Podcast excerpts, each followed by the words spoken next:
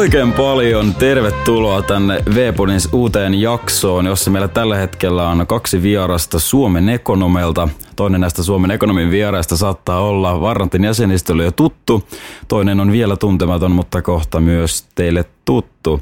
Meikäläinen on Joni Mattila ja toimin juontajana tässä jaksossa – mutta tota noin, niin nyt mua kauheasti ja varmasti kuuntelijoita kiinnostaisi kuulla, että ketä täällä studiossa on. Niin mulla on kauhean helppo, helppo heittää pallo tästä suoraan mua vastapäätä. Kuka siellä istuu?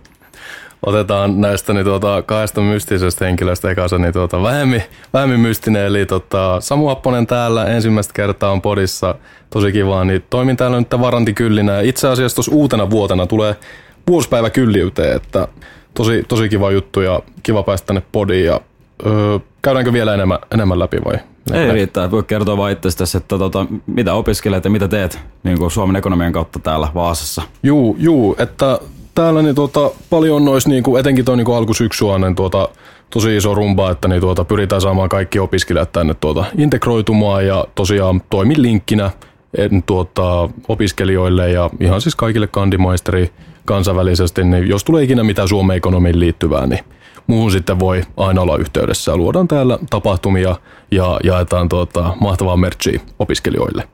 Ja mulla on tota itsellä tota, maisterivaihe nyt alkanut ö, rahoituksessa tuota, on ollut ja itse asiassa kaksi päivää sitten sain ton kandin lähetetty taas, niin tuota, joo, joo, muokkauksen jälkeen, niin tuota, tuota, tuota, kuulemma palaute siitä tulee tämän viikon aikana, niin toivotaan, että tulee vihreitä valoa, niin tota, lähtee Samunkin mielenterveys nousuun.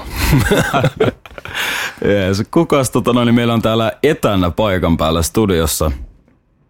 No niin, tervehdys vaan kaikille. Tosiaan täältä Helsingin Pasilasta täällä päässä Veero Helman työskentelen Suomen ekonomilla työmarkkina- ja yhteiskuntapolitiikan asiantuntijana.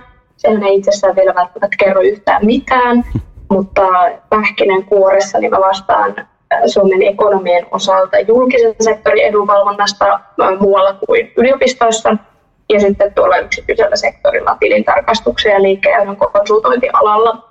Eli nämä on niin nämä pääjutut ja sen lisäksi on erilaisia teemajuttuja. Tämä mielenterveystyö Suomen ekonomian osalta on silleen hyvin pitkälle erityisesti opiskelijoiden osalta omasta tai omalla työpöydällä. Ja mulla on tietysti myöskin kauppistaustaa ja toivoisin, että voisin sanoa, että olen ekonomi, mutta en valitettavasti vielä ihan, ihan valmis. Mutta, mutta tota, joku päivä vielä, mä oon tuolla hankkerilla siellä kauppa-oikeutta opiskelen vielä toistaiseksi. Onko tämä klassinen, että gradu on vielä palauttamatta? Melkein voisi sanoa niinkin, joo. No, Jonkun pitäisi tehdä jotain, mutta en kyllä ole keksinyt vielä, kenen. no ehkä se varmasti tulee sitten omalla painollaan, painollaan siinä sitten tosi monelle – monelle käy kuulemma näin, että kun pääsee työelämään kiinni, niin se gradu vähän venähtää sitten, että se sitten tulee vähän, vähän perästä.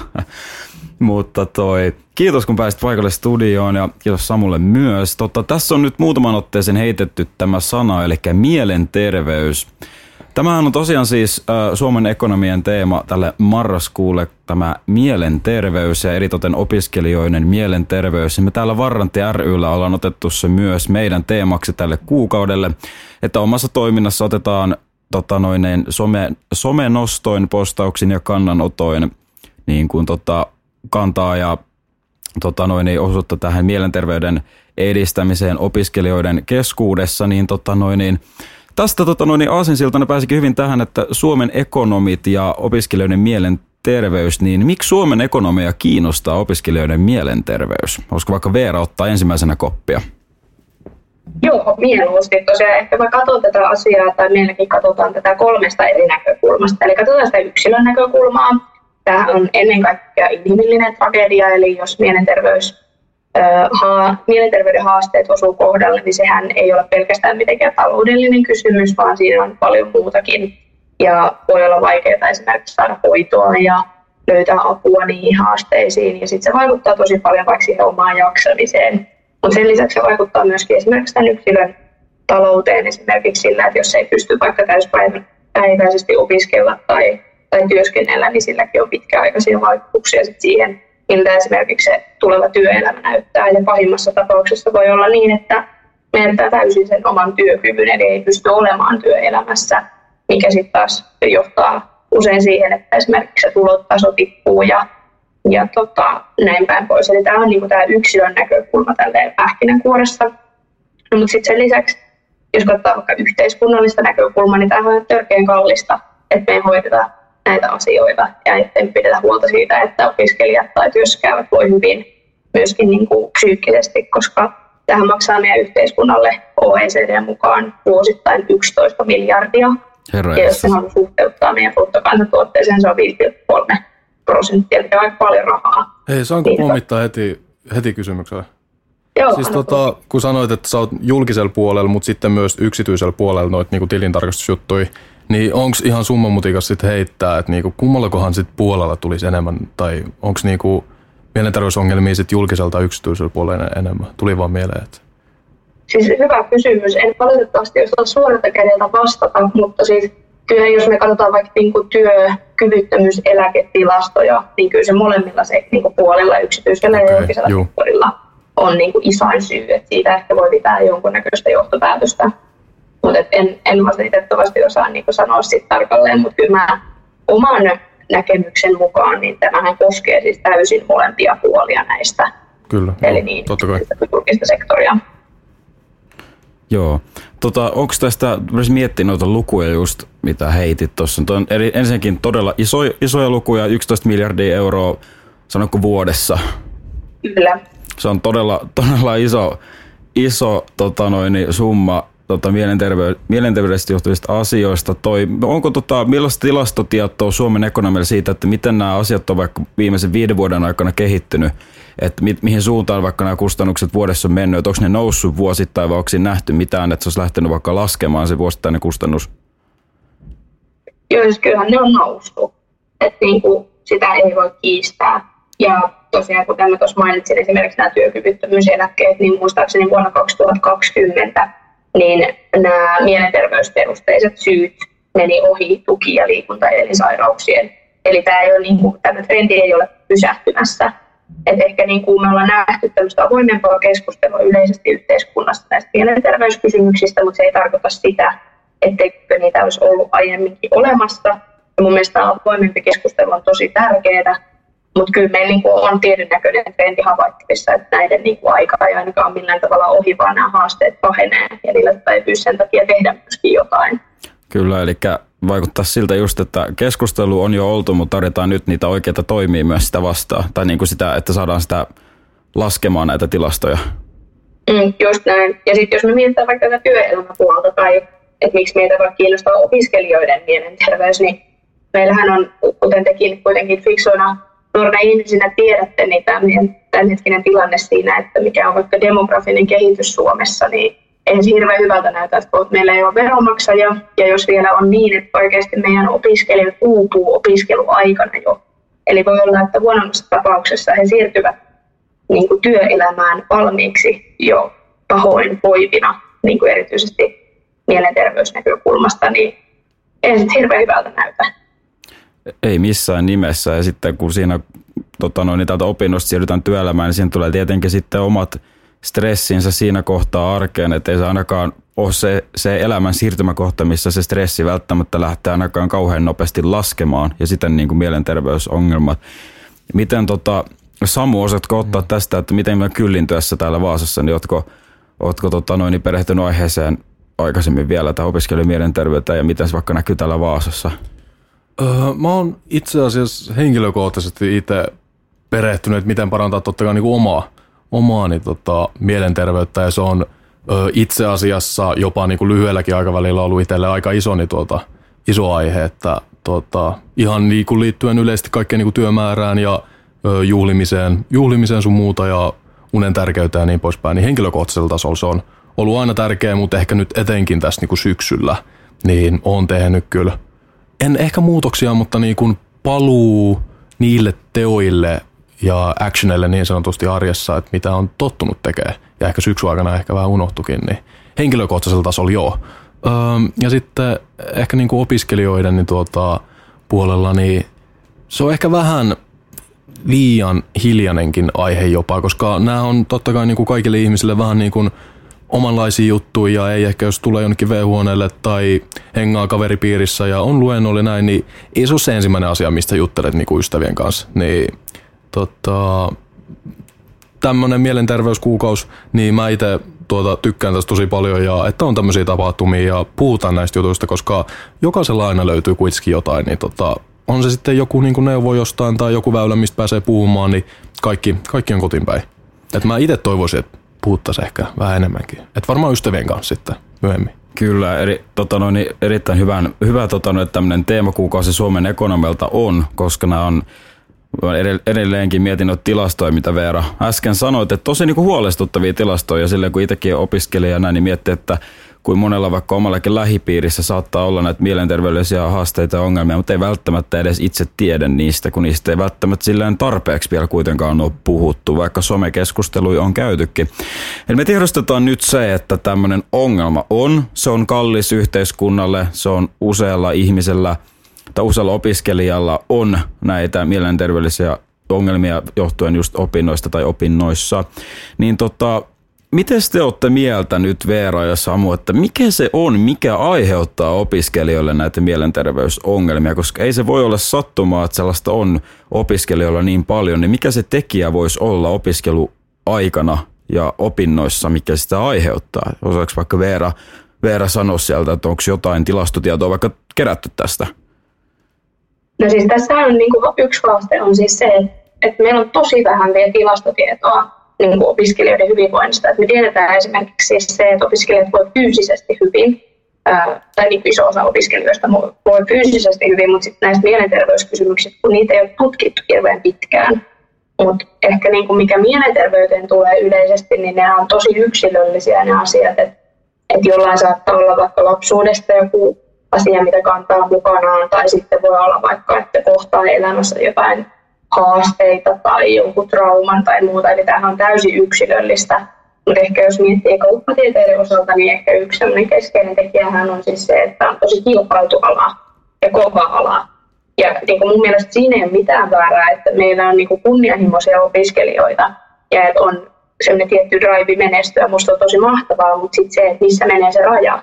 Että niin kuin oman jaksamisen kustannuksella ei saisi tehdä sitä kuitenkaan. Tai silleen, että että niin kuin saa, saa tehdä parhaansa ja saa niin kuin yrittää, mutta et, et sitä ei saisi tehdä sillä, että menettää sen oman mielenterveyden. Tämä on itse mun näkemys asiasta, niin, niin ehkä just tämä niin kilpailtu ala ja isot paineet esimerkiksi työllistymisestä. Ja sitten kun miettii vaikka kaveriporukoita, niin jos siellä yksi työllistyy, niin kyllä siinä varmasti niin kuin muut, muut miettii, että miksi mä nyt saanut duunia tai tai yleisesti opiskelustressi. Monella kurssilla voi olla hirveä määrä työtä. Sitten tietysti vaikka toimeentuloon liittyvät kysymykset, että on pakko käydä töissä siinä opintojen ohella ja näin. Että et niin on tiettyjä tämmöisiä asioita, mitkä varmasti yhdistää. Ja jos me nyt mietitään vaikka niin kuin viimeistä kahta ja puolta vuotta, niin on tässä ollut niin kuin aika paljon kestettävää itse kullakin kaiken, kaiken niin kuin koronan ja, ja Ukrainan sodan ja, ja muun keskellä. Et niin ei sinänsä mikään ihme, että nämä asiat kuormittaa. Kyllä, tai sano Samu vaan, me puhun päälle. Niin. Joo, mä menisin vaan tuosta huikkasta, että ö, mä oon itse nyt miettinyt lyhyellä aikavälillä sitä, siis jos miettii ihan puhtaasti vaan taloutta just, että kun tälläkin hetkellä on maailmassa vähän niin tuota epävarmuutta ja puhutaan totta kai niin kuin yleisesti korkokustannukset kaikkea muuta onneksi opiskelijoilla ei nyt hirveästi semmoisia instrumentteja ole, mistä tulee noita niin kuin lisääntyviä kustannuksia, mutta inflaatio ja yrityksiä epävarmuus tulevaisuudesta näin, niin kyllä mä oon itse ainakin miettinyt sitä, että niin kuin vaikuttaako se sitten jollain tavalla tuohon niin tuota, tulevaisuuden työllistymiseen. Mutta, mutta niin, toi on hyvä kysymys. Varmasti kaikilla yhteiskunnan tota noin, niin, tai ihmisten niin kuin elämänvaiheessa opiskelussa, työelämässä, näin, niin nämä ongelmat, nämä Ukrainan kriisi ja korkokysymykset, nämä vaikuttaa. Mä vaan mietin tätä nyt niin kuin opiskelijan näkökulmasta, että toi hyvin, hyvin pointteja oli vielä, mitä sanoit just toi, että niin kuin, jos kaveripiirissä joku työllistyy, niin sit siitä tulee voi tulla sitä stressiä. Et kyllä mäkin muistan, kun kaveripiirissä ensimmäinen oli silleen, että mä pääsin tuonne pankkiin töihin tälle opintojen ohjalle, niin kyllä mä muistan, että siinä itselle tuli kans sellainen, että ei saa, kun tiedät, pitäis, pitäisikö munkin olla tässä kohtaa nyt jo niin kuin opintojen ohella jossain niin kuin oman alan duuneissa, että ei semmoisia oikein meinaa löytyä ja näin, että sitten tulee sitä stressiä. Mutta mä niin kuin miettimään tota, että ehkä isoin noista voisi olla toi, mitä sanoit, että toi alan kilpailuhenkisyys. Tai itse asiassa tota noin, niin iskostui ainakin itselleni silloin, kun olin, olin Fuksi ja tuli Vaasaan 2020, niin tota noin, niin en niin oikeastaan ollut miettinyt yhtään niin esimerkiksi pääainetta vielä, että mitä haluan lähteä opiskelemaan ja näin, mutta kyllähän sen huomasi täällä silloin, että jo fuksit ensimmäisillä viikoilla oli jo silleen stresseissä siitä, että pitää olla tietty keskiarvo ja tietty verran opintopisteet, että pääsee tähän ja tähän pääaineeseen, että niin kuin huomaat, että sitä stressi on siitä, siitä asti jo tullut. Vai mitä niin Samu, sä oot kokenut nämä samat ajat täällä kuin mä ihan vuodesta 2020 asti, niin mitä sä oot mieltä näistä? Joo, mä oon, mä oon useasti miettinyt tuota painetta, mikä tuossa on justiinsa, niin tuota, on sitten niin kuin GPAn suhteen, eli toisena niin kuin arvosanan suhteen, että sen, sen pystyy pitää korkealla, tai sitten yleistyönhaun suhteen, niin se on semmoinen määrittelemätön paine, on se sitten niin kuin pieni, marginaalinen tai joskus vähän isompikin, mutta niin kuin se on joku semmoinen paine, ei oikein, paine, että mihin ei saa niin kuin oikein tatsia. Että, ja ehkä sen takia sitä on jotenkin niin kuin vaikea käsitelläkin, mutta mä kyllä allekirjoitan ehdottomasti ja etenkin niin kuin jotkut paineet on ö, kilpailullisempia kuin toiset, mutta sitten mulla on jotenkin semmoinen niin kuin näkökanta, että niin kuin, ja ehkä niin kuin itselläkin silleen, että Joo, että se, siellä on kilpailuhenkisyyttä, mutta mä kilpailin kyllä itteni kanssa sit loppujen lopuksi. Että niin kun luottaa itsensä, että kun tekee töitä sun muuta, niin tuota, sitä kautta menestyy koulussa sun muuta ja sitten kun hakee töihin, niin ei, ei, eihän se aina tärppää, että esimerkiksi vaikka työnhakukin, niin se on ö, suurilta osin myös niinku tuuria. Että jos on kaveriporukka mm. kukaan, niin tuota, tuota, tuota, jotkut pääsee jonnekin unelmapaikkoihin, niin pitäisi pystyy myös niin kuin nauttimaan sen toisen puolesta. Että nyt sattuu, nyt sattuu niin tuota, hänelle niin tuota, hyvä juttu ja kyllä mullekin, että niin kuin, se on aina vähän niin tuota tuurikysymys kanssa tuossa. Totta kai ja siis niin kuin onhan tässä se, että varmasti niin kuin itsensä vastaan siinä kilpaillaan, että vaikka arvosanoissa ja kaverin puolesta kuuluukin olla iloinen, että saa duunia, mutta pienistä puroista muodostuu kuitenkin se iso virta, että kun on monia asioita, mitä ehkä vähän stressaa, vähän miettii, niin loppujen lopuksi ne monet pienet asiat muodostuukin isoksi virraksi, mikä vaikuttaa vaikka omaan mielenterveyteen ja jaksamiseen. Että se, tota, mitä te, mitä te olette niinku mieltä nyt, vaikka Samu nyt pystyy, tai no itse asiassa molemmat opiskelijat totta kai pystytte heittämään tähän niinku ajatuksia, mutta miten nämä mielenterveysongelmat vaikuttaa opiskelijan arkeen ja suoriutumiseen opinnoissa? Koska pakko niillä jonkinlainen suora vaikutus on olla siihen, mutta mikä se niin kuin näkyvin vaikutus on? Joo, no ehkä siis esimerkiksi sellainen on hyvä huomioida, että jos kärsii mielenterveyden häiriöstä esimerkiksi, niin sit voi olla, että se toimintakyky ei ole se 100 prosenttia, niin sehän on niin kuin se vaikuttaa niihin opintoihin, että jaksatko suoriutua niistä, mutta sitten se vaikuttaa myös ihan siihen omaan arkeen. Et se voi olla, että sä et niinku suoriutu niistä perusasioista sun arjessa, että ei välttämättä jaksa laittaa ruokaa tai siivota tai muuta.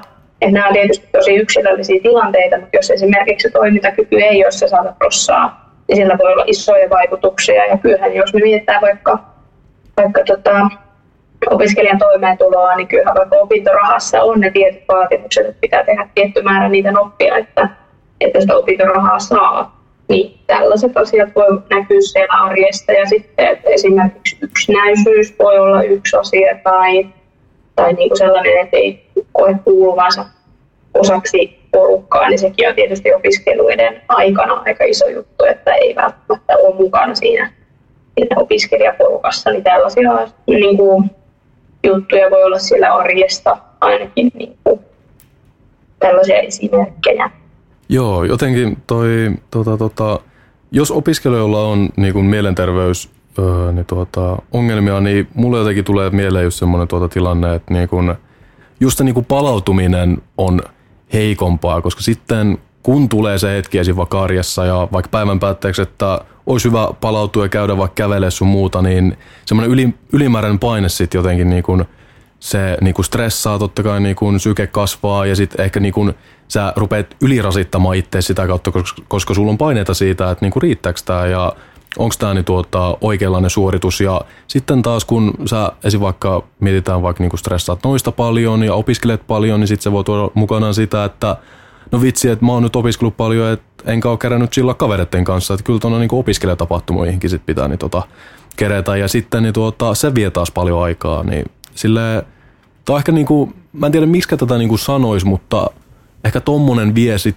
sitä palautumista pois ja niin kuin, pitäisi jotenkin niin kuin pystyä itse ehkä niin kuin rauhoittua sit enemmän ja oikeasti pohtii ja niin kuin reflektoida sitä omaa arkea, että onko siellä joitain semmoisia juttuja, että mitkä pidemmän päälle niin kuin rasittaa ja mietityttää ja näin, koska jos pystyy jotenkin reflektoida arkea ja pystyy reflektoida itteensä, niin sitä kautta ehkä pystyy, pystyy niin kuin lähteä rakentamaan semmoista niin kuin terveellisempää ja kestävämpää arkea.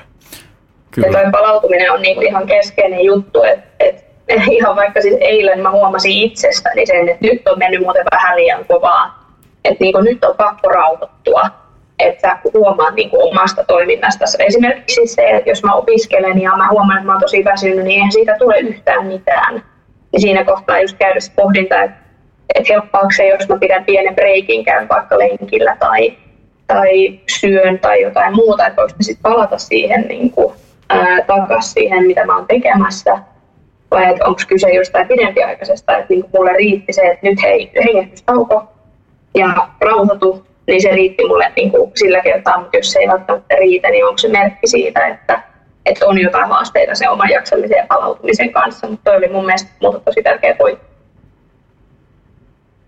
Joo, toi mä just mietin tässä, puhut, puhuit just tosta, että tota, tai Veera mainitti, mainitti tuon, että ei välttämättä jaksa semmoisia niin kuin arkisia askareita aina tehdä, laittaa ruokaa ja siivota että ne on niitä ensimmäisiä just merkkejä, mistä voi nähdä sen, että oma jaksaminen on, on vaakalaudalla. Niin rupesin just vähän niin kuin miettiä ja reflektoimaan myös vaikka itse tässä nyt vuoden pari taaksepäin, niin kyllä mä niin kuin pystyn sen huomaamaan esimerkiksi omassa jaksamisessa, että viime kevät oli tosi jotenkin kuormittava, kun oli nämä Vaarantin hallitushommat alkanut, niitä tehtiin kovaa tahtia, sitten oli koulu, oli opintopisteitä, piti saada tehtyä ja sitten siinä ohessa piti vähän myös käydä, halusi käydä treenaamassa. Ja treenaaminen helposti jäi ja oli kaiken maailman tapahtumia, missä piti olla edustamassa ja kaikkea, niin oli niin, kuin niin täynnä kalenteri, että mä löysin itteni monen, monena kertana istumasta so, tai vaikka makaamasta sohvalta ja olemassa silleen, että en jaksa tehdä ruokaa, ei kiinnosta siivota, mä vaan nyt oon tässä. Ja niin kuin on semmoisessa ihan mä niin kuin zombitilassa välillä, kun tulee niitä hetkiä, että niin kuin ei tarvitsisi just sillä hetkellä tehdä mitään, niin sitten ei niin kuin teekään mitään.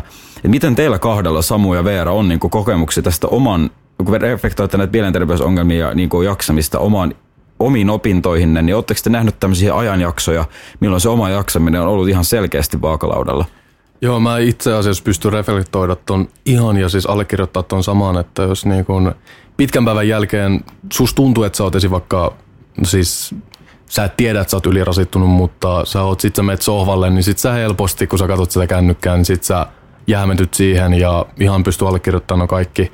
Öm, mun, mä itse asiassa koin vähän samanlaista, että tarkoitus ei ole siis olla negatiivinen ja niin kuin miettiä vaan, että miten on ollut kaikilla rankkaa ja kaikkea muuta, mutta ehkä niin kuin positiivisen kautta, että niin kuin pystyy sit kääntää tilanteen toisinpäin. Et mulla itsellä tota, mun mielestä ihmisten pitäisi pystyä niin kuin tiedostamaan, että ok, että nyt on ensin vaikka rampi, rankempi kuukausi menossa.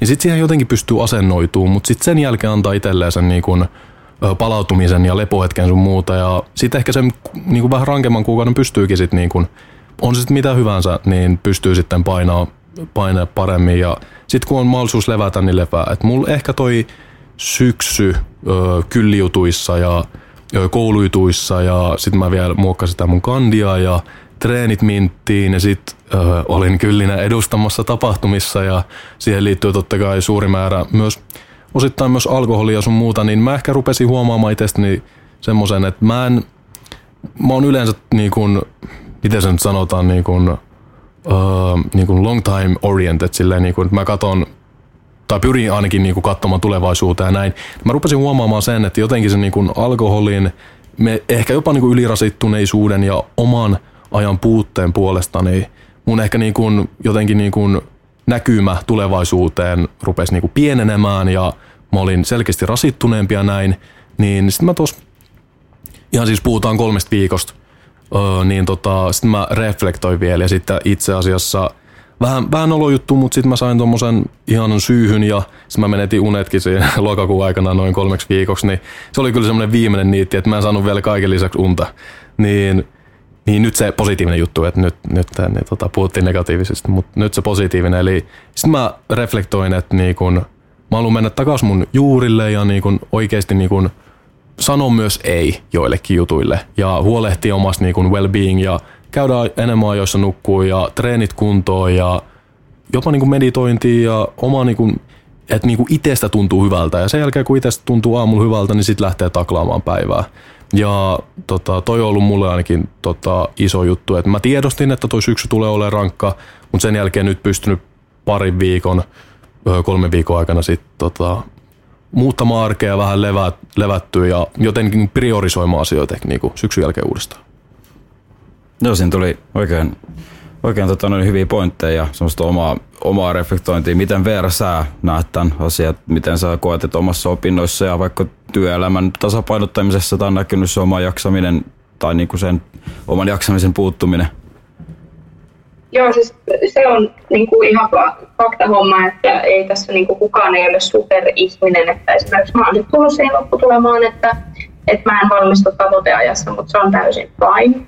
Et sitten vaan niin kuin sen verran, kun jaksaa ja pystyy. Et totta kai välillä vähän joutuu pinnistelemään ja ehkä ilta ennen tenttiä, niin ei mennä kympiltä, kympiltä nukkumaan, mutta mut kuitenkin siis se, että mä oon nyt priorisoinut sitä omaa jaksamista tietyllä tavalla, että mä valehtelisin, jos mä olisin aina ollut jotenkin hirveän niin kuin hyvinvointinen mielenterveyteni osalta, mutta sitten tietysti niin kuin elämä opettaa myös tietyllä tavalla ehkä se, mistä on tosi onnellinen, on siis se, että on oppinut näkemään itsessään niitä hälytysmerkkejä. Et jos mä eilenkin olin vaikka iltapäivällä aivan kierroksilla, niin mä tiedän, että se on merkki siitä, että nyt tarvitaan vähän enemmän palautumista, mikä tarkoittaa sitä, että, että alkuviikosta nukutaan hyvin ja liikutaan ja tehdään niin kuin hyviä asioita. Mutta sitten jos on vaikka tämmöinen pidempiaikainen periodi, että ei ole päässyt palautumaan, niin esimerkiksi mä huomaan itsessäni, että, että mä oon paljon niin kuin kyynisempi ja negatiivisempi mielenlaadultani ja sitten tietysti väsymys, mutta siis silleen, että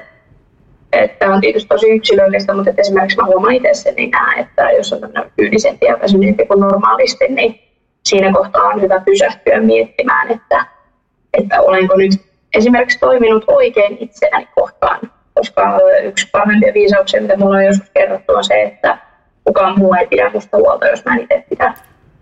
Toi, hyvin sanottu. Joo, toi voi olla, tota, mä oon itse miettinyt sitä paljon ja puol, puolittainen kysymys just ö, teille kanssa, että mi, mitä mieltä te olette, koska jos ajautuu tai esim. vaikka kuuntelija tai opiskelijat, niin tuota, tuntuu, että on jotain mielenterveysongelmia tai vaikka ö, ylirasittunut tai vastaavaa, niin itselle on ainakin tullut mieleen, että – No ei nyt ainakaan voi löysätä, että jos mä annan itselleni viikon tai kaksi palautuu, niin mulla on näitä hirveästi näitä opintoja ja hommia, mitä pitäisi tehdä sun muuta. Että niin kun, miten katkaista se, niin kun, öö, se tietynlainen, niin kuin just puhuit, että jos on vähän kyyn, niin kun muuttuu kyyniseksi ja ei ehkä niin kun muiden keskustelut ehkä niin paljon enää kiinnostaa ja näin, niin miten semmoista niin kun loopista, niin onko teillä ajatuksia, että niin kun miten voisi päästä pois tai niin kun, ensiaskeleet, koska se on tärkeää tiedostaa, että voi olla jotain mielenterveysjuttuja tai niin tuota ylirasittunut, mutta tärkeää on myös se, että ö, mitkä olisi vaikka ensiaskeleet sitten. Niin, no tota, mun mielestä on aika hyvin sanottu, mitä tuossa kultakalan muistilla, niin muistaa, että kumpi tämän lausen sanoi, mutta muuten niin just, että niin kuin, täytyy olla itselleen armollinen. Että ei niin kuin, niin kuin tosiaankaan kuulu olla mikään superihminen, että että elämässä, kun on varmasti monella useampi rauta tulessa, mitä tehdään, niin ei voi olettaakaan semmoista perfektionismia jokaisella elämän osa-alueella, että kaikki pitää mennä just eikä melkein. Että niin kuin oikein mun hyvä pointti Veera, että on myöntänyt itselle, että ei pääse tavoiteaikaan valmistua ja se on ihan ok. Että ei se ole mikään maailmanloppu ja sitten mennään näille, sitten se vaan on se elämäntilanne. Et ehkä se on sitä, niin kuin, että pitää olla itselle armollinen ja tiedostaa, mikä on oma jaksamisen kapasiteettia niin kuin sen mukaan mennä. Ei tämä niin oikeasti mikään muu ei kuitenkaan maailmassa ole pakollista, paitsi verojen maksaminen ja kuoleminen, niin se kaikki muu on vaan sellaista niin kuin enemmän tai vähemmän pakollista, mutta ei kuitenkaan niin sellaista, että omaa, omaa niin kuin mielenterveyttä sen takia kannattaa suhdata. Just näin, mä oon täysin, täysin samaa mieltä. Ja siis niin opiskeluaikana ja työelämässäkin on valtava määrä kaikkia kivoja juttuja, mitä haluaisi tehdä. On niin kuin ainejärjestötoimintaa, harrastustoimintaa, aftereita ja niin kuin ihan hirveä määrä kaikkea kivaa. Mutta sitten ehkä siinä on, että jos tulee se fiilis, että nyt, niin kuin, nyt tarvitaan vähän sitä jarrua, niin siinä kohtaa on hyvä vaikka vähän listata, että mihin mä käytän aikaa ja pohtii vaikka niitä omia arvoja myöskin siitä, että, että mikä on mulle tärkeää ja miten paljon mä käytän aikaa siihen. Ja mä esimerkiksi itse joudun käymään tämän pohdinnan vaikka keväällä ja se oli mulle tosi hyödyllistä.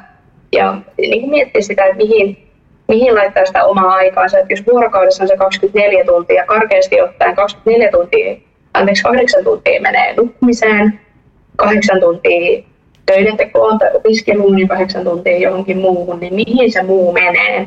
Että mä itse tykkään lähestyä tätä asiaa vaihtoehtoiskustannusten kautta hyvin, hyvin kauppismaisesti, mutta se ajatus siinä taustalla on siis se, että esimerkiksi mun vapaa-ajalla on tietty hinta ja se on aika korkea hinta, niin mihin mä olen valmis sijoittamaan niin paljon, mitä se mun oma aikani maksaa. Niin mun mielestä, niin kuin, en tiedä voisiko tästä ajatuksesta olla jollekin jotain apua, mutta mä itse ajattelen just sen, sen oman vapaa-aikani sitä kautta, että käytän aikaa niihin asioihin, jotka tuo mulle enemmän energiaa, mitä ne vie.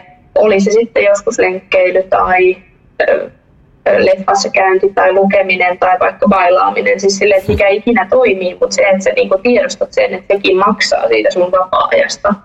Ja jos ei se tuo sulle niinku jotain enemmän kuin mitä se vie, niin sitten ehkä kannattaa käydä pohdintaa, että onko se sen arvosta. Joo, joo kaksi, kaksi pointtia. Toinen, tota, tämä ensimmäinen liittyy tuohon niin tuota sun niin, niin se oli itse, mä en muista sitä tutkimusta, mutta joku tutkimus oli itse asiassa just sitä, että jos niin kun vaikka kahdeksan tuntia per päivä, sitten tekee töitä, niin se, että jos tekee töitä vaikka kahdeksan tuntia, niin sitten sulla jää se öö, hetkonen matikalla, kahdeksan tuntia jää sitten vapaa-aikaa, niin, niin tota, siinä kohtaa yhdellä tunnilla ei ole sit niin merkitystä, mutta jos sä esi vaikka duunien jälkeen esi vaikka säkin, niin tuota, jatkasit gradua, teet sitä vaikka, öö, meet esi vaikka himaan ja teet sitä kaksi-kolme tuntia ja näin, niin sitten se loppuaika, mitä nyt siitä jää, niin sillä on ihan eksponentiaalinen merkitys, että miten sä sen sun vapaa-ajan käytät sitten, sitten siihen. Niin mikäli noit niin kun vapaita tunteja on vähemmän, niin sitä kriittisemmin pitäisi miettiä, että käyttääkö sen oikeasti sillä tavalla, että niin kun, mikä on sulle sitten kivaa ja mikä pitää sut niinku draivaavana sit niinku pidemmällä aikavälillä. Kyllä, tuo hyvin, hyvin pointteja. Te olette molemmat, molemmat puhunut tässä hyvin siitä, että niinku, mikä on se tota noin, niin toi niin kuin jaksam, oman jaksamisen edistäminen ja niin kuin, ne keinot siihen. Mä niin kuin heitän tähän itse just sen, että mulla on ainakin toiminut just se, että liikunta ja sitten kun se jää pois kiireiden takia, niin se näkee sen heti omassa jaksamisessa, että pakko päästä salille tai lenkille ja kavereiden kanssa puhuminen, se on tosi tärkeää. Joo, joo kyllä ja sitten niin, tota, yksi, mihin mä ainakin itse henkilökohtaisesti tosi paljon nyt kiinnittänyt itse huomiota on se, että kun me häiletään tällä hetkellä just yhteiskunnassa, että missä niinku tulee niinku dopamiinia sieltä sun täältä ja tulee ilmoituksia ja niinku frendit kyselee ja on koulua kaikkea, niin sä voit ajautua semmoiseen niinku arkeen, missä niinku koko ajan teet jotain tai mietit jotain tai just kun joku esim. vaikka breikki, niin sit sä selat kännykkää, met kotiin, selat TikTokia tai IG tai YouTubea sun muuta, niin, niin sit sä niinku ajaudut semmoiseen arkeen, että sä teet koko ajan jotain – niin mä oon nyt ollut tosi kriittinen sen suhteen, että tarviiks mun katsoa mun kännykän ilmoituksia koko ajan, vai teekö mä, että mä annan aamupäivän itselleni, mä käyn treenaamassa, suihkus, chillisti opiskelen pari tuntia siinä, menen koululle, on luennoilla ja sitten vaikka päivällä katsoa mun ilmoituksia läpi. Et siellä ne ilmoitukset on, että totta kai, että jotkut keisit on semmoisia, että pitää vastaa nopeammin, mutta siis niin kun pääpointtina just se, että se, että ottaisi päivään pari tuntia semmoista niin kuin itsenäistä aikaa tai laittaa kännykän ilmoitukset jonnekin muualle tai niin kuin, ei nyt elää, elää itseään varten, se on liian iso juttu, mutta sillä se on niin kuin, ei se, ole epä, se ei ole itsekäs niin keskittyä itseensä, mutta se, että sä otat edes päivästä sen pari tuntia vaan itsellesi ja niin kuin keskityt ja muut häiriöntekijät pois, niin sitten se ainakin mulle on antanut tosi paljon niin kuin keskittymistä sit muihin juttuihin ja sitten mä oon ehkä – mä voisin nähdä, että mä oon snadisti valovoimaisempi sit niissä muissa jutuissa, koska mm. mä oon itse pystynyt rauhoittumaan ja keskittyä itteen ja saamaan itteni henkisesti niin kuin hyvän paikkaan. Joo, kyllä. Tota, to, nyt kun tota noin, niin puhuttiin, puhuttu tässä nyt siitä, että mikä on niitä oman jaksamisen edistämisen keinoja, mutta mitä sitten, kun, mitä sitten kun siihen kuppiin tipahtaa se viimeinen pisara, kuppi menee nurin, todetaan, että nyt on lamaantunut ihan täysin, että ei näistä opinnoista tule mitään, mä jaksan mennä töihin, mä jaksan nähdä kavereita, niin silloin opiskelija tai kuka ihminen missä tahansa elämänvaiheessa on, mutta puhutaan nyt niin opiskelijoista, niin siinä kohtaa ollaan oikeastaan aika pahassa paikassa. mistä sä saat apua, kun sua ahdistaa? Mikä on se niin kuin, keino päästä takaisin jaloille ja jatkaa eteenpäin? No siis varmasti niin kuin ensimmäinen asia on se, että ottaa asian jollain tavalla puheeksi jonkun kanssa. Että eihän sun heti automaattisesti tarvitse välttämättä mennä niin kuin ammattilaisen puolelle. Et tietysti tässä on tärkeää muistaa se, että kukaan muu ei saa kantaa sinun niin kuin taakkaasi. Että sitä voi jakaa, mutta sä et voi niin kuin, työntää sitä muiden harteille sitä, niin kuin jos sulla on haastava tilanne elämässä tai näin. Mutta sitten jos mietitään niin ammattilaisapua, niin YTHS puoleen kannattaa kääntyä. Toki sitten tässä päästään siihen, että siellä on aika pitkät jonot, mutta sitten myöskin niin kuin on muita, voi olla vaikka sairaan, sairaan koulupastori tai joku muu vastaava, jonka kanssa voi käydä tällaisia keskustelua, tai koulupsykologi tai joku psykologinen terveydenhoitaja, etc. Että sit niinku, et ei kannata kiinnittyä vaan siihen, että jos YTHS on tosi pitkät jonot, että voisiko sitten vaikka löytyä joku koululta joku, jonka kanssa keskustella tai, tai muuta. Et niinku, on myös muita kuin sit ihan suoraan tämmöisiä formaaleja niin mielenterveyden palveluita, mistä sitä apua voi saada, mutta sitten toinen on just se, että ottaa asioita puheeksi, että niinku, et voi saada vaikka vertaistukea myöskin, myöskin ja jotain ajatuksia niinku ystäviltä tai muulta lähipiiriltä. Kyllä, tota, mainitsit tuoston YTHS ja sinne kääntymisen. Tota, muistaaks mä ihan väärin, jos mä sanon, että mä olisin tässä pari viikon aikana nähnyt Suomen ekonomilta tällaisen postauksen, että olisitte ottanut KPVn kanssa, eli kylteripuheenjohtajaverkoston kanssa niin kuin kantaa tähän YTHSn resurssointiin. Mikä tämä oli tässä taustalla? Joo, muistat täysin oikein. Eli meillä tosiaan kylteripuheenjohtajien kanssa keskusteltiin aiheesta ja päätettiin, että kirjoitetaan tähän tämmöinen kannanotto. Ja se ideahan siinä taustalla on siis se, että et ei voi olla niin, että ensinnäkin jokainen opiskelija joutuu maksamaan tämän YTHS-maksun, eikä ole mitään takeita siitä, että sä pääset hoitoon. Että oli vähän tämmöinen niin käytännön esimerkkikin, että, että tota, sä joudut istumaan hoitojonosta, eli puhelinpalvelussa kuuntelemassa tätä odotusmusiikkia pitkään, ja voi olla, että, että sä saat ensimmäisen niin kun, tapaamisen jonkun ammattilaisen kanssa vaikka puolen vuoden päähän, niin eihän se voi mennä. Puolen vuoden päähän? Onko sä, Tämä on miten... semmoinen esimerkiksi, minkä mä oon kuullut. kuullut tota, Puoli vuotta. Kyllä. Siis on uskomatonta, että jos sulla on oikeasti akuutti tarve saada sitä ammattiapua, niin et sä nyt puolta vuotta istu himassa ja pyörittele peukaloita, että kyllä mä kohta pääsen. Niin herran jeestä, sit on nyt noinkaan voi olla. Joo, ja sit kun on joku tommonen yksittäinen juttu mielessä puoli vuotta, niin se, se kyllä kumuloituu sit. Se, se vaan kasvaa se paine siellä sisällä ja sit se vaikuttaa kyllä arkeen ihan jäätävällä tavalla. Tiedättekö te, että onko siinä, jos sä saat jos, jos sä venaat puoli vuotta ja sit sä pääset YTHS, niin jos ne sit määrää sieltä, että ok, että otetaan vaikka vai määrääkö ne sieltä, että ok vaikka kaksi kertaa tai kolme kertaa, tai onko se sit, sit sujuvaa, kun sä pääset siihen niin kuin, ö, linjalle sisälle, vai miten se sit, mä tiedän tosta yllättävää vähän itse, niin niin ehkä niin keskeinen haaste, koska tämä puoli vuotta ei siis ole mikään niin peruskäytäntö, vaan se vaihtelee tosi paljon, ja jossain kaupungissa voi saada vaikka viikon päähänkin se ensimmäisen hoitoajan. Mutta se haaste siinä on se, että meillähän ei ole Suomessa tällä hetkellä olemassa sellaista mallia, että sä voisit saada näitä palveluita ilman lähetettä. Eli esimerkiksi työterveyspuolellakin voi olla niin, että sun pitää ensin tavata se sinulle nimetty työterveyslääkäri, jonka kiinni voi myös kestää X ajan, joka jälkeen hän tekee sinulle lähetteen jollekin vaikka psykologille tai tai psykoterapeutilla etc. Ja sitten tämä niin voi olla taas oikein saada kiinni tällainen ihminen, että esimerkiksi tällä hetkellä, jos sä saat tämän Kelan kuntoutuspsykiatrian niin kuin tuen ja lähdet etsimään itsellesi psykoterapeuttia, niin siellä myydään aika paljon ei-joota sen takia, että niitä ei yksinkertaisesti ole. Eli ihan yleisesti ei pelkästään YTHS, YTHS vaan meidän yhteiskunnassa on sellainen haaste, että meillä ei ole tarpeeksi ammattilaisia tällä alalla. Toi... Ja se on niin kuin yksi asia, mihin me Suomen ekonomiakin on otettu kantaa ja halutaan niin kuin jatkaa tätä keskustelua, että mistä sitä apua saa, jos niitä auttajia ei vain yksinkertaisesti ole.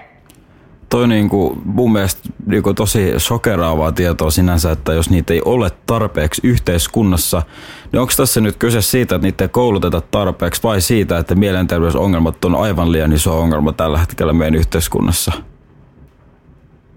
Ehkä tuohon voisi sanoa, että vähän sekä että, jos me mietitään psykoterapiaa, meillähän niin on esimerkiksi psykoterapeuttikoulutus, niin sehän maksaa maltaita, se maksaa paljon. Ja siinä on tietyt kriteerit, eli no toki ihan loogista, että minä en kauppistaustalla niin hakeudu terveydenhuoltoalalle ensimmäiseksi. Mutta siinä on niin kuin tietyt kriteerit ja sen lisäksi se maksaa tosi paljon, niin kuin, että se on sellainen lisäkoulutus. Niin me ollaan mietitty esimerkiksi meidän hallitusohjelmatavoitteissa sitä, että psykoterapeuttikoulutuksen pitäisi olla maksutonta, jotta se mahdollistaisi useammalle ihmiselle sen, että ne vois käydä sen koulutuksen sitä kautta auttaa niitä ihmisiä.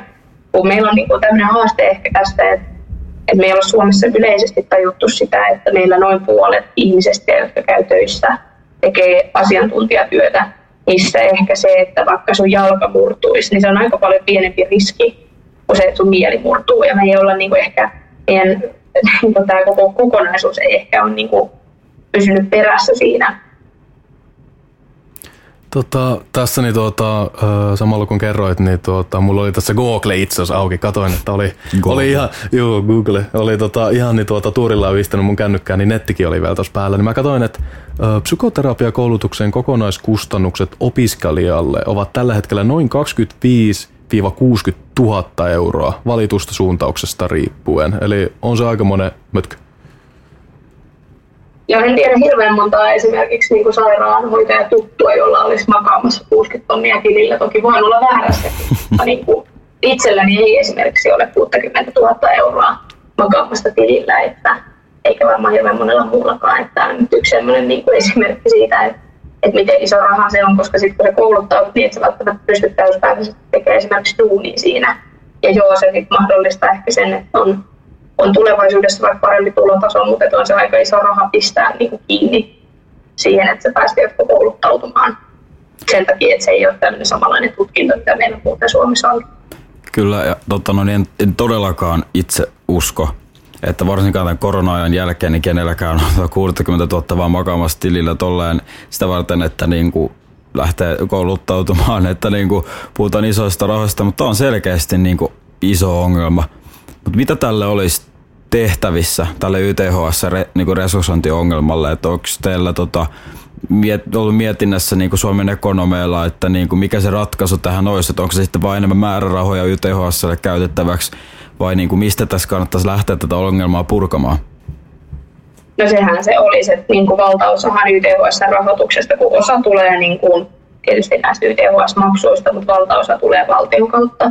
Ja se on tietysti aina helppo olla sille, että valtiolta tarvitaan lisää rahaa ja näin ää, tiettyihin toimintoihin, mutta tässä kohtaa niin kuin, se olisi ihan järkeväkin sijoitus, että sijoitettaisiin näihin ää, opiskelijoiden mielenterveyspalveluihin erityisesti ihan siis sen takia, että esimerkiksi valtioneuvosto on tehnyt 2018 tämmöisen selvityksen, missä niin kuin on todennut sen, että panostukset mielenterveyden edistämiseen niin maksaa itsensä takaisin pitkällä aikavälillä. Ja esimerkiksi Mieli ry on myöskin puhunut terapiatakuun puolesta sillä tavalla, että yksi euro terapiatakuuseen maksaisi viisi euroa takaisin. Ja se, mistä nämä koostuu, on siis se, että ensinnäkään niin kuin, tai ne mielenterveyden kustannukset, niin kuin suorat kustannukset pienenee, mutta myös se, että me saadaan niin kuin porukka hyvinvoivina työelämään, jolloin he niin kuin hyvinvoivina työntekijöinä ovat tuottavia niin sille yritykselle, kuin sitten myöskin se, että he maksaa veroja että tämä on niin iso kuvio, mutta että lyhykäisyydessään ne panostukset siihen mielenterveyden edistämiseen niin YTHS kuin yleisesti yhteiskunnassa. Kyllä, toi Mietin tässä, niin kuin, että olette Suomen ekonomit ottanut kantaa tähän asiaan ja ainakin itse mitä Instagramia selasin, niin sitä oli myös tosi moni ihminen, jota mä seuraan, niin nostanut omassa tarinassaan. Eli tämä on selkeästi saa ihmisissä niin kuin tunnereaktioita aikaiseksi ja niin kuin tärkeä asia. Mutta tota, miten Suomen ekonomit, niin millaisia, tarjoatteko te jotain niin kuin, mitä te tarjoatte opiskelijoille esimerkiksi apua, kyllä vaikka nyt tälle niin kuin Suomen ekonomit kootte, niin kyllä teille opiskelijalle niin ää, apua tai tukea tällaisessa asiassa, vai onko se nyt se kannanotto, minkä kautta tätä lähdette niin kuin purkaa Suomen ekonomian? Öö, yksi tosi pieni juttu ja puol, puoliksi tuota markkinointi, niin mun mielestä on tosi hyvä, että siis me saatiin toi Velnetti-yhteistyö nyt opiskelijoille tuota, aivan täysin maksuttomasti niin tuota, tuonne huhtikuun loppuun asti, että siellä niin tuota, jengi voisit käydä niin tuota, tekee jookia, pieniä harjoituksia sun muuta ja kuuntelee niin tuota, mielenkiintoisia puhujia, että se on ollut kyllä nyt ihan konkreettisesti tosi hyvä teko, että mitä ainakin Suomen ekonomeilla niin tuota, opiskelijoille tarjotaan, että se on taas niin kuin yksi askel – askel lähemmäksi niin tuota, hyvinvointiin. Joo, siis toi oli tosi, tosi hyvä pointti ja onhan meillä muutenkin niin palveluita, että meillä on vaikka webinaarikirjastossa on paljon tämmöisiä hyvinvointiin liittyviä juttuja. Sitten meillä on vaikka Kylterin kesätyöhan palvelu, niin me halutaan niin tukea esimerkiksi näistä työllistymiskysymyksistä, jotta voidaan sitten vaikka vähentää sitä stressiä siitä työnhausta. Sitten meillä on esimerkiksi ihan mahtavia urapalveluita ja, ja niin kuin, näitä meidän apua. Siis, sanotko nyt Samu kuin uravalmentajia? No niin. niin. Kyllä. en kerennyt edes kissaa sanoa. Ei ollut, ei ollut urapalvelija se sana, vaan se, semmoinen kois, että mä haluaisin kyllä tuommoisen duunipaikan, niin sitten siellä Suomen ekonomilla ura, urapalvelija, että oikein tuota, ottaisi pölyt pois tieltä, lakasis vaan ja opiskelija Hyvä posi. Eli tosiaan he niin jeesaa myöskin näissä, näissä tota, urakysymyksissä, niin mun mielestä se on aika iso juttu myöskin silleen, että et, niin voi saada apua vaikka sellaisiin pohdintoihin, mitkä ehkä aiheuttaa sitä stressiä siellä niin opinnoissa, että onko mä oikeassa pääaineessa tai hainko mä oikeanlaisia duuneja, et cetera. Et niin kuin kannattaa hyödyntää myös nämä, on tämmöinen yksilövalmennus kuuluu tähän meidän Kylteri Plus pakettiin, mutta kuitenkin silleen kannattaa pohtia, että voisiko sieltä olla. Ja sitten niin edunvalvonnan osalta, mitä mä itse teen, niin, niin tosiaan tämä kannanotto oli yksi sinne käytännön juttu, että se tuli tosiaan meidän kyltärin puheenjohtajien verkostolta, mutta tietysti niin me, me toivotaan myöskin, että saataisiin lisää resursseja. Meillä on tätä hallitusohjelman vaikuttamista, mikä alkaa nyt tässä, kun eduskuntavaalit lähestyy. Eli me aidosti halutaan vaikuttaa näihin asioihin tapaamalla näitä poliitikkoja ja kertomalla tästä, että kai te tajuatte sen. Meillähän on tämä katto-otsikkoa se, että elinkeinoelämä tarvitsee ehjiä ekonomeja. Että, niin kuin, että ymmärrättekö te sen, että jos meidän opiskelijat jo uupuu ja niin kuin työssä käyvät ihmiset voi huonosti, niin kukaan ei kohta tee bisnestä. Mm. Öö, ehkä, ehkä linkitys öö, pariin asiaan, että just siihen niin kuin, öö, opiskelijoiden tuota, öö, tietynlaiseen kulttuuriin niin kuin etenkin kauppiksen sisältä niin kuin kilpailuhenkisyydestä ja siitä ehkä tuossa niin kestävä, oliko se kestävä kylteri? Hyvinvoiva kylteri. Se oli hyvinvoiva kylteri, niin, tota, niin siihen, että siis hyvinvoiva kylteri en mä tiedä, onko se sitten loppujen lopuksi myös sitä, että sä oot tosi hyvä yhdessä asiassa ja sulla on keskiarvo aivan timanttinen, mutta sitten oot muuten ihan hajalla. Että niin kun, mä en tiedä, onko niin tietoa sitten niin esim. vaikka Veera sulla, että miten työmarkkinat on muuttunut, mutta mulla on itsellä semmoinen käsitys, että kyllä työmarkkinoilla arvostetaan sitä, että totta kai sitä niin kuin keskiarvoa ja koulumenestystä katsotaan, koska se on yksi screenauselementti, mutta kyllä siellä arvostetaan ja mun mielestä on ehkä jopa tietyillä sektoreilla menossa niin terveellisempää suuntaan, että siellä katsotaan sitä niin kuin, öö, niin kuin muitakin taitoja ja sitä niin kuin tietynlaista niin kuin monipuolisuutta ja että sä oot niin kuin, että sulla on ne tietyt vahvuudet, mutta sä oot kokonaispakettina kanssa niin kuin, öö, kompetentti on ehkä helppo sanoa tähän, mutta niinku, et siellä työmarkkinoilla katsotaan niinku monipuolisemmin myös niitä sun niinku taitoja. Ehkä just se, että niinku opiskeluaikana sit ei tarvii vaan keskittyä ja ultimaattisesti luoda itselleen paineita, öö, tota, luoda ultimaattisesti itselleen paineet tuosta niinku keskiarvosta, vaan myös niinku hakeutuu semmoisiin niin tuota aktiviteetteihin ja juttuihin, mikä itsensä kiinnostaa ja ehkä sit sä oot siinä haastattelutilanteessakin sit niinku snadisti mielenkiintoisempi tyyppi. Ja siis varmasti on niinku niitä firmoja, joissa vielä kysytään arvosanoja ja se on tietysti heidän toimintatapansa, mutta ei se ole niinku ainoa tapa arvioida ihmisten osaamista. Ja siis se on täysin fine, että sä haluat panostaa niihin sun arvosanoihin, mutta se on myös täysin fine, jos sä haluat vaikka miettiä, että tarvitsetko mun saada tästä kurssista vitosta vai voisinko saada tästä vaikka vähän huonomman arvosana ja panostaa tähän toiseen enemmän, joka on mulle muuten tärkeämpi. Oli se sitten niinku uran kannalta tai vaikka se, että sä oot enemmän kiinnostunut siitä aiheesta että kyllä niin kuin ainakin oma muistikuva tietyistä peruskursseista oli se, että elän tämmöisen tuttavani ohje, että ykkönen on läpi ja kakkonen jo ylisuoriutumista, niin meni tällä mentaliteetillä pari kurssia läpi ihan vaan sen takia, että, että mä halusin ne päästä ne läpi ja, ja jatkaa siitä eteenpäin niitä opintoja, koska ne aiheet ei kiinnostanut mua niin paljon kuin monet muut aiheet. Toihan kuulostaa jo ihan Samu Ruotsin, Ruotsin menestymiseltä, kakkonen ylisuorittamista.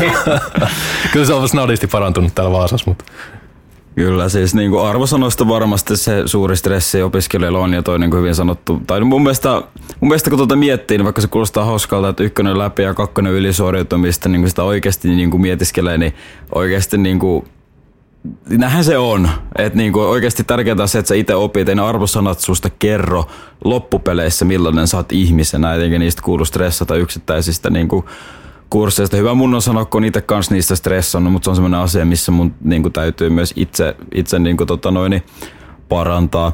Mutta tota, tosiaan ää, aihe on... Ja jos mä sen verran ehkä voi vielä sanoa tässä, että tosiaan kysehän ei ole dissata niinku ihmisiä, jotka haluaa suoritua opinnoista ja näin, mutta kannattaa käydä se pohdinta, että onko se vitonen sen niin kuin työn arvoinen, että oikeasti sä mietit, että miten paljon sä oot valmis panostaa siihen ja että onko se valmis menettää vaikka sun yöunet ja, ja näin, niin tota, se on niin kuin välillä pohtia sitä Kyllä vaihtoehtoiskustannuksia kyllä. Ja todellakin niin kuin, varmasti on hyvä, että opi, kuitenkin niin semmoisen yleiseen hyvään opintomenestykseen tähdätään, mutta hyvä opintomenestys ei ole yhtä kuin keskiarvo on vitonen. Se on, se mm. vaihtoehtoiskustannus on kuitenkin, voin väittää, että jokaiselle meistä hyvin suuri.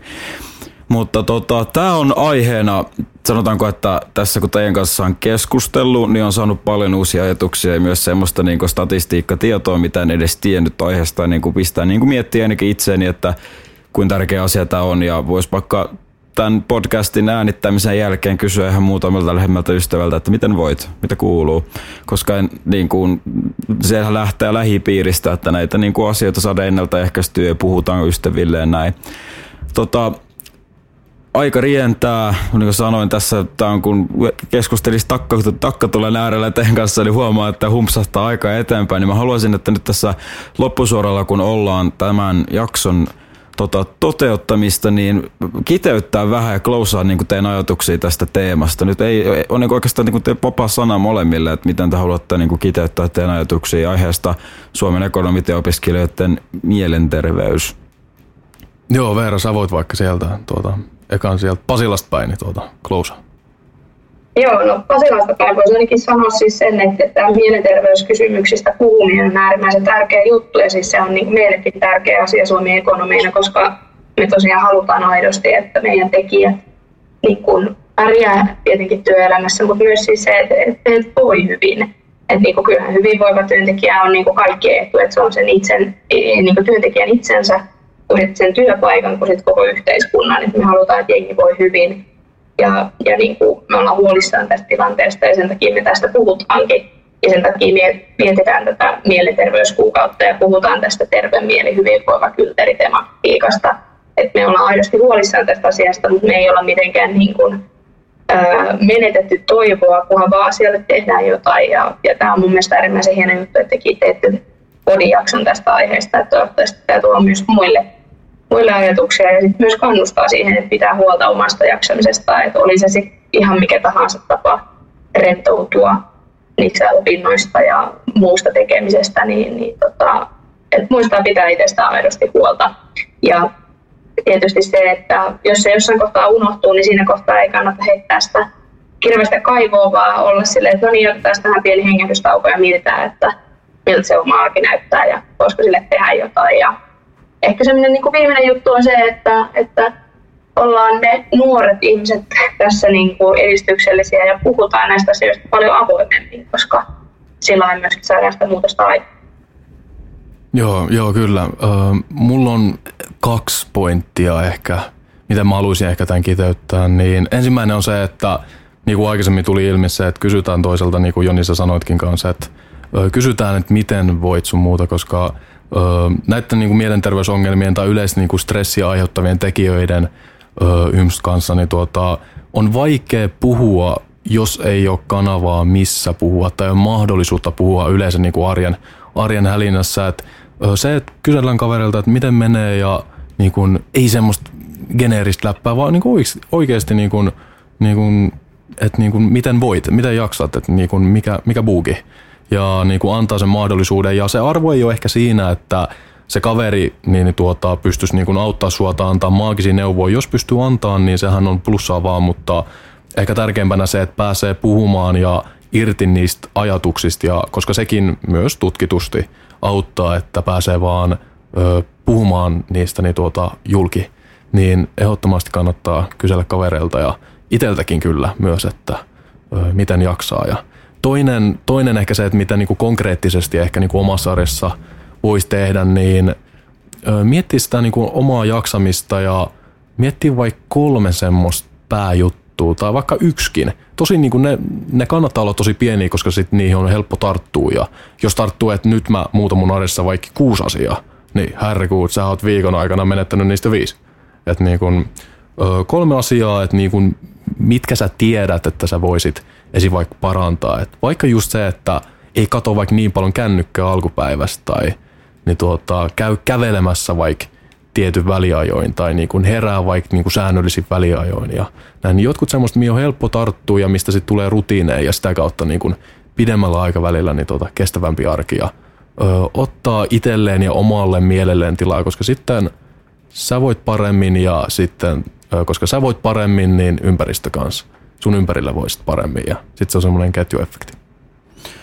Kyllä, todella, todella hyviä pointteja täältä molemmilta ja tota, haluan myös tässä kohtaa, että muistan vielä sanoa tämän, koska tämä on oikeasti tärkeää, että niin tota, tehdään tällaisia jaksoja, niin kiitos Suomen ekonomeille, Kyllille ja Veeralle sinne Pasilaan, että niin olitte innoissaan lähteä toteuttaa tätä jaksoa, koska tota, no, niin tämä on oikeasti ajankohtainen asia. Mä väitän, että tätä jaksoa kuuntelemalla moni varrantilainen tai muu, muukin opiskelija ei to, todellakaan tämä jakso ei millään tavalla ollut, vaan varrantin jäsenistö oli jotenkin hyödyllinen vaan kaikille opiskelijoille.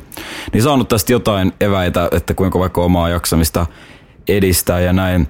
Mutta tota noin, niin, miten mä niin kuin haluaisin sanoa tämän, niin on se, että niin kuin seuraa niin kuin vaikka sitä, että miten kaverilla menee niiden jaksamista, mutta myös niin kuin omaa jaksamista, jos huomaa, huomaa arjessa, että, että niin kuin just silleen, että en jaksa tehdä ruokaa, ei kiinnosta siivota, vaikka kämppäkin näyttää läävältä näin, niin on merkkejä, mihin pitää tarttua. Sä on itselle armollinen, kaikesta kurssista ei kuulu eikä tarvi saada vitosta, joskus on ihan ok ottaa ihan chilliä ja katsoa vaikka jakso Netflixiä, se on ihan fine sillä niin kuin pitää, niin kuin jossain kohtaa tätä jaksoa totesinkin, niin pienistä puroista kasvaa iso virta. Se on niin hyvässä kuin pahassa. Eli pienistä stresseistä kasvaa loppujen lopuksi iso stressi, mutta pienistä teoista stressin lievittämiseksi kasvaa loppujen lopuksi iso, iso elämäntavan muutos stressin lievittämiseksi. Se on semmoinen tämmöinen hashtag word.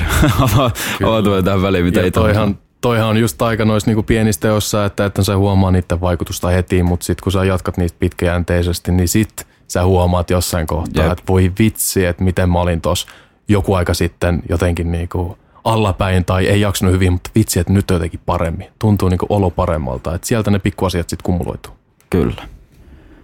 Tota, mä kiitän teitä tässä kohtaa. Vielä teillä jotain tota noin, niin on vielä mielessä, mitä haluatte sanoa. Kiitän tota noin, niin, teitä osallistumisesta tähän jaksoon ja tota, kiitos meidän Kyllille, Samulle, että päästään paikalle ja suuri kiitos myös sinne Pasilan päähän Veeralle, että tulit asiantuntijana puhumaan tähän jaksoon. Sulta tuli todella paljon hyvää statistiikkaa ja ajatuksia ja tietoa, että on varma, että niistä on monelle kuuntelijalle enemmän kuin hyötyä. Joo, kiitos teille myöskin, että puhutte näin tärkeistä asioista. Joo, tuota, kiitos omasta puolestaan. Mieluusti tuu myös toisen kerran ja pakko myös mainita se, että nämä teipit, mitkä meillä on täällä meidän tuota setupis, niin onneksi pysyy koko jakson. Ja tässä kohtaa on hyvä sanoa se, että meillä on vähän tota materiaalitappioita tapahtunut tässä, niin jouduttiin teippaamaan meidän jalat kiinni tähän, ei siis meidän jalkoja, vaan mikrofonia jalat tähän pöytään. Niin tota, tässä mä oon jo viitisen minuuttia pitänyt tätä mikrofonittelinettä itse käsin pystyssä, mutta eiköhän näistä mennä tota noin, niin sattumusten kautta voittoa kuitenkin. Mutta hei, kiitoksia sinulle kuuntelija, joka olit linjoilla tähän loppuun asti ja tota noin, pidä huolta omasta jaksamisesta, pidä huolta kaverin jaksamisesta ja tota noin, niin, Kiitos kuuntelijoille, kiitos Suomen ekonomeille. Kiitos myös Elias Laitiselle, joka täällä meidän tekniikkaa on ollut hoitamassa. Tässä kohtaa minä sanon kiitoksia kuuntelijoille. Thank you.